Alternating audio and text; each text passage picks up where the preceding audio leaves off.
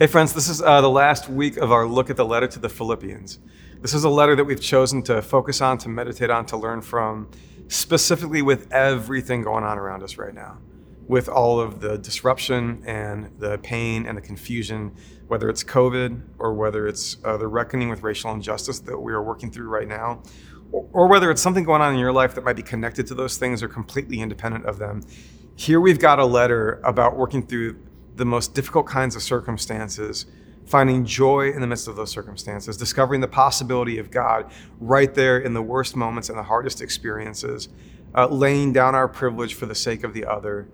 Uh, and today we're going to look at um, a strange detail in the letter, and then some of the instructions that the letter gives for like like how we can walk this out. And so I'm going to start here in chapter three, uh, verses one through four, with a strange sort of um, like a conflict that Paul's referring to that seems to be going on in the community. Uh, we'll work this out together. He says, Further, my brothers and sisters, rejoice in the Lord. It's no trouble for me to write the same things to you again, and it's a safeguard for you. Watch out for those dogs, those evildoers, those mutilators of the flesh. For it's we who are the circumcision, we who serve God by his Spirit, who boast in Christ Jesus, and who put no confidence in the flesh, though I myself have reasons for such confidence. And then he goes on to list that sort of resume of the ego that we've referred to in earlier teachings. Uh, but he speaks here of um, these dogs, these evildoers, these mutilators of the flesh, for it's we who are the circumcision. Well, this is one of those moments in these letters where they can be very confusing because often in the letters in the New Testament, the writer will refer to something outside the letter a person or a situation, a circumstance, a question, a theological conundrum happening outside the letter, and they'll sort of point to it and, and make instructions about it, but they won't always tell you exactly what's going on. So I know that can be confusing. Let me explain what seems to be happening here in Philippians 3. Uh, Paul, uh, a Jewish Christian, has been going around planting churches and inviting Jews and Gentiles who come from radically different experiences and social and religious contexts and even moral sensibilities uh, into this uncommon beloved community that seems to have never really been seen before on planet Earth, where um, all the identity markers are abandoned so that we can find belonging with people uh, that come from different places and senses of belonging. So he's doing this work, and one big piece in the puzzle, one critical piece in the puzzle, is that belonging to this community is also a, a sign and an experience of belonging with God uh, reconciled to God and to one another, and that that reconciliation has nothing to do with you jumping through any hoops or proving yourself or attaining anything. It's a gift from God that we embrace, that we accept, that we open our hearts up to. So that's that's like right there in the heart of the message. But then there's other teachers going around who are telling the Gentile Christians that you've got to become Jewish if you want to be Christian. And for them, in particular, to become Jewish is for the men to be circumcised. So uh, Paul's message at the heart of this gospel is the belonging that we are being invited into with God and with one another is something we don't have to prove by jumping through a hoop or by being circumcised for the men. He says uh, it's just a, it's a gift that we simply participate in. And then these other teachers are saying, no, the gift has conditions attached, and you've got to be circumcised. Uh, and when I've thought about that, I've wondered, like, what kind of preacher would you have to be to convince an adult Gentile male to get circumcised at an era with no modern surgical techniques or anesthetic. Like, you'd have to be a pretty good preacher, right? Like, you'd have to be quite convincing to talk somebody into that, I would think. But there's something else going on in the context, especially in Philippi, that scholars have argued makes more sense of why this teaching was attractive to some people and why, why Paul had to work so hard to warn them against it. So if you're in Philippi, you're in a very proudly Roman colony, a very patriotic colony, a place where people take it upon themselves to, to do their civic duty as part of a Roman colony. And for them at this time, a lot of what that means is participation in what are sometimes called civic cults, or sometimes called imperial cults, which means that pagan worship and temples and temple practices are all sort of um, wed to uh, a worship of the emperor and of the empire. And so, um, so you have this idea that if you appease the gods in the civic cults and imperial temples, that you'll be doing your part to ensure favor on the emperor and the empire. And if you don't show up and participate in these pagan idolatrous practices, that you're, uh, you're a liability for the community. because uh, perhaps you're, uh, you're disloyal or you're not doing your part. Or worse yet, you might invoke the wrath of the gods who don't see you honoring them for what it is to be part of this empire. So if you're a Gentile Christian, uh, and because of what you've understood in Christ, that first of all, Caesar's not Lord, Jesus is, which means your allegiance isn't to any particular partisan or political power of the day, but rather to God who liberates all of us and calls us uh, to build a kind of beloved community where everybody belongs, apart from those structures of hierarchy and partisan divide. So you've, you've been liberated out of that because Jesus is Lord and Caesar isn't and you and you've been called out of some of the what you might call depraved practices that happen in those temple spaces. Like those things are not what we are made for not what we are here for. So like don't do those things. So you, you've been called out of that by christ and you want to be faithful to that calling. But you're uh, you're then suspect in the eyes of your neighbors because you're not participating uh, like a good citizen in the civic cult.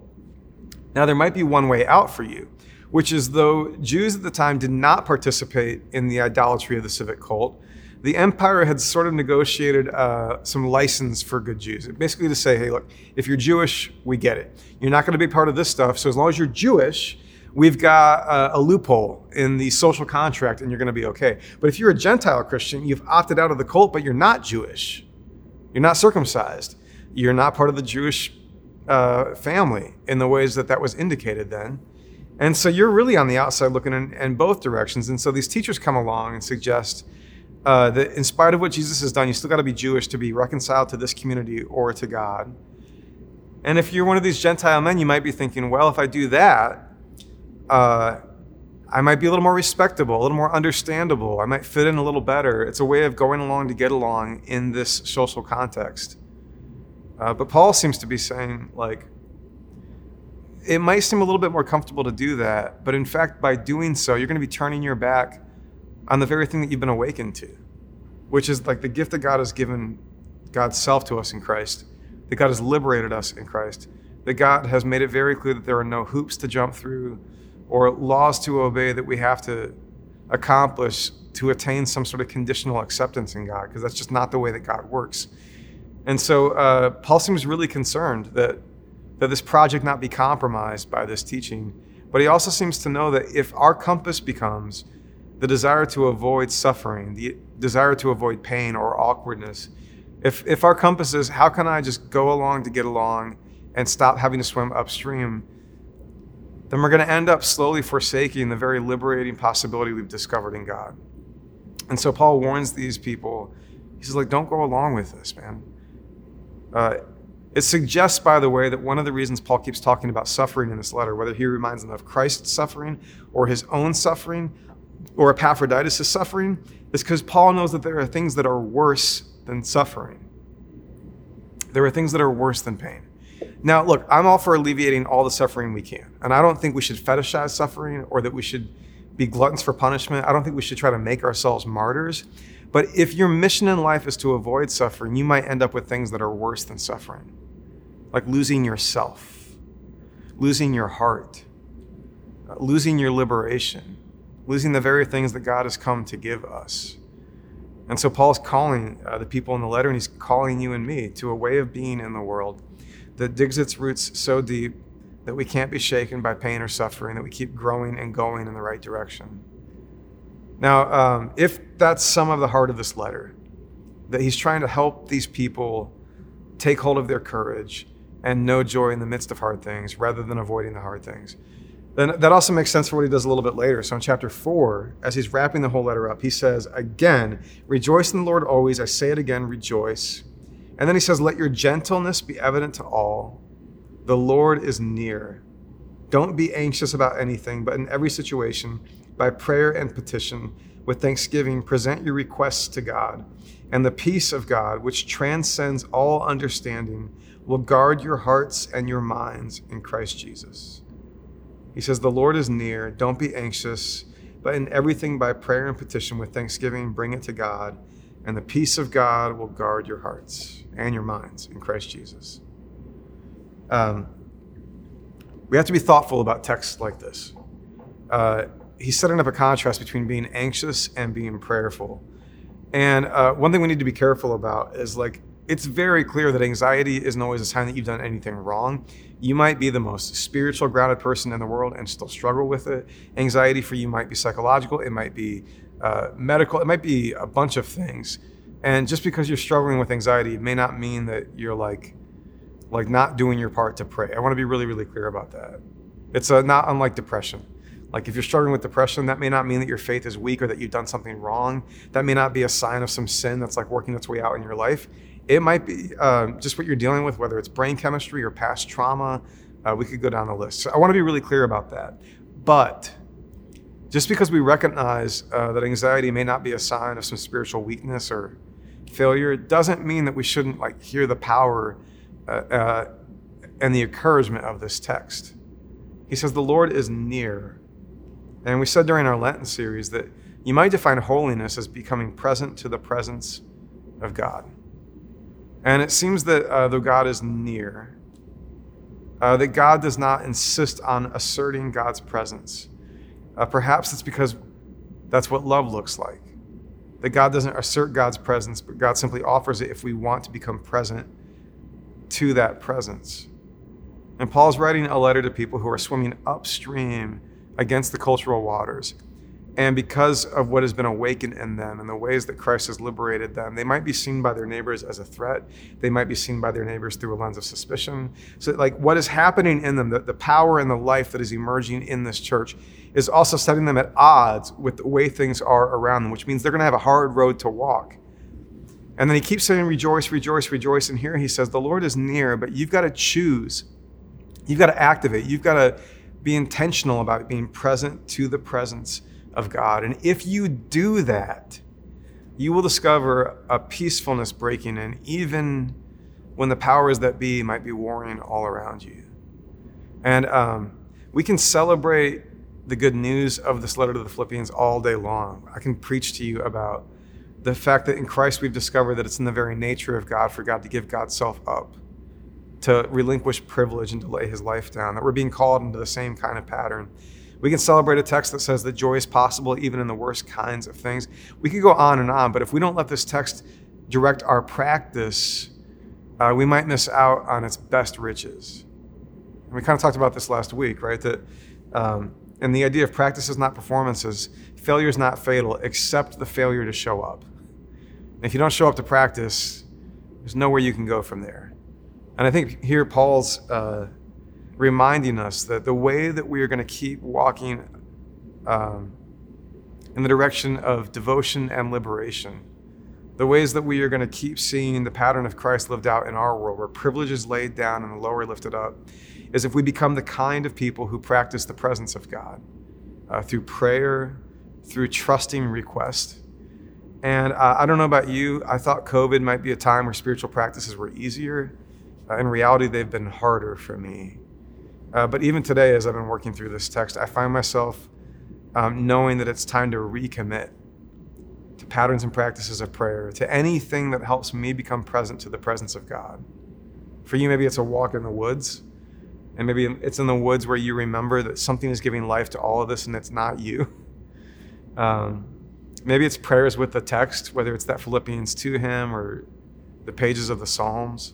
Uh, maybe, maybe it's prayers with song um, maybe it's um, simply five minutes of quiet without much content, where you simply try to bring yourself back again and again to being present with the presence of God. Uh, Paul is saying there are all of these pressures on us. Uh, in the day of the Philippians, it's uh, the mutilators, the dogs trying to get them to be circumcised, and it's the false teachers, and it's the powers of the Roman Empire. In our day, too, there are all of these pressures and powers that are set up against our liberation and against our devotion to God and against our love for one another. And if we don't take that seriously, we're going to wake up one day and wonder how we ended up downstream in the place where we don't want to be, becoming kind, the kinds of people that we don't want to be. But Paul is saying in this letter, it's possible to live out the life of Christ, to swim upstream against the current, and to build the beloved community uh, where everyone's slave free, Jew or Gentile, male, female, like all find belonging with one another, uh, but only if we're intentional about it. And today, I think uh, for anyone who wants to like get their hands on the joy that Paul keeps describing as a possibility, I think I'd say, like, uh, what are you going to do to cultivate a way of being present to the presence of God? Um, these letters, like I said earlier, they always point beyond themselves, but not just in terms of circumstances and conflicts. They also point beyond themselves because they're pointing us to an experience that um, we have to claim for ourselves. Like it won't do that Paul has had an experience that gives him joy, and it won't do if I've had an experience that gives me joy preaching to you and telling you about it. The only thing that matters in the end uh, for anyone trying to come to this text is that like we would claim it for ourselves, right? And so, um, as we wrap up Philippians and turn the page towards some new ideas in the weeks ahead, uh, church, I kind of want to call you out and say um, uh, we are being invited to a beautiful uh, but countercultural way of life. And if we wake up every day and say yes to what Christ is calling us to, we will find that there is some resistance to it. And that with that resistance might become um, some pain, some attacks, and some suffering. Uh, but the way that we will sustain ourselves is by finding the joy that's available when we become present to that loving presence of God.